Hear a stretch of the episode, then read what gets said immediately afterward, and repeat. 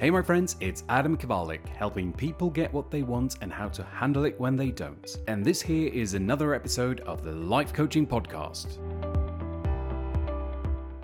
What is balance and how do you achieve it?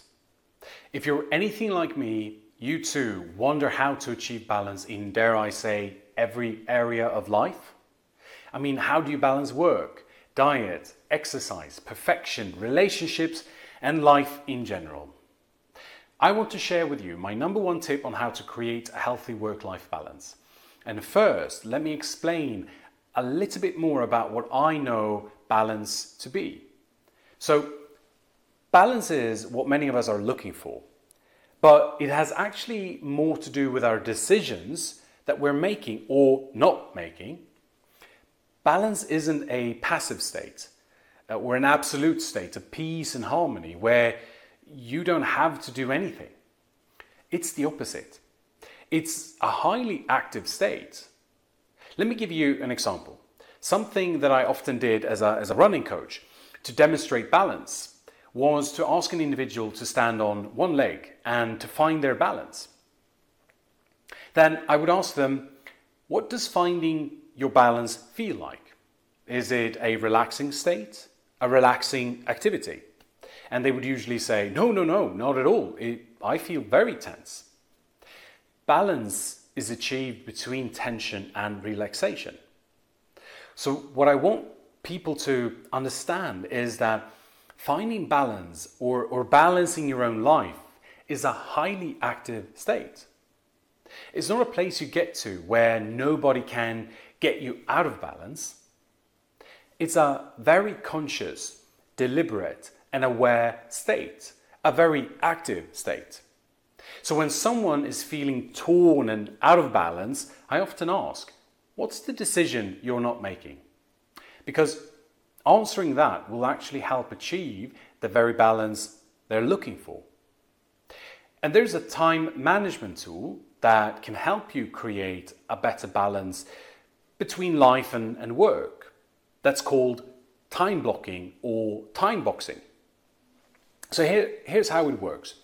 You block out time or box out time in your calendar. It's as simple as that. Now, oftentimes we want to do everything simultaneously, and that is what's causing you to feel so out of balance and, and torn. Now, if you're running your own business like me, or if you're juggling your job and doing things that you're passionate about and finding it hard to have time for both, then time blocking is crucial. So I'll give you an example. Let's say at 9 a.m. I'm blocking out time to work with a client until 10 a.m.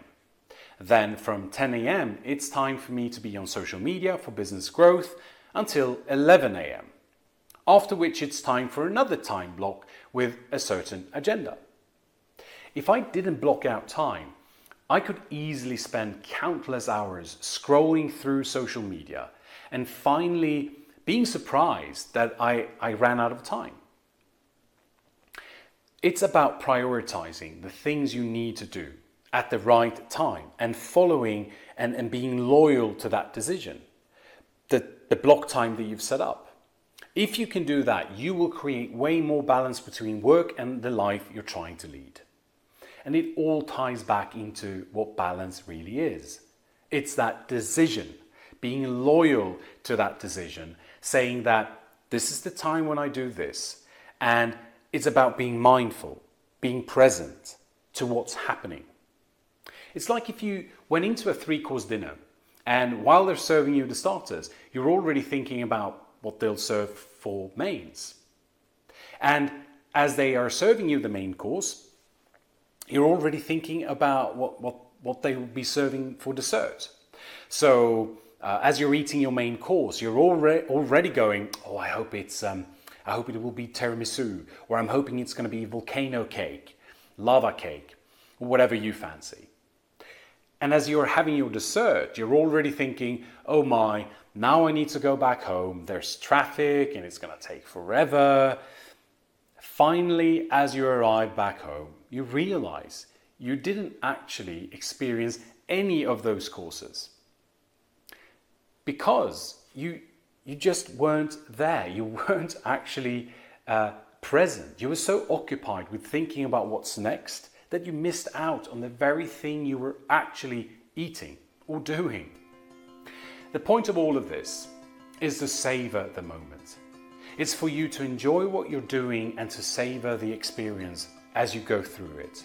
All right, my friend, was that helpful? Was it useful? If it was, please share this episode with your friends on your favorite social media platform and tag me and the show, hashtag TLCP, so that I can celebrate with you. And thank you for listening.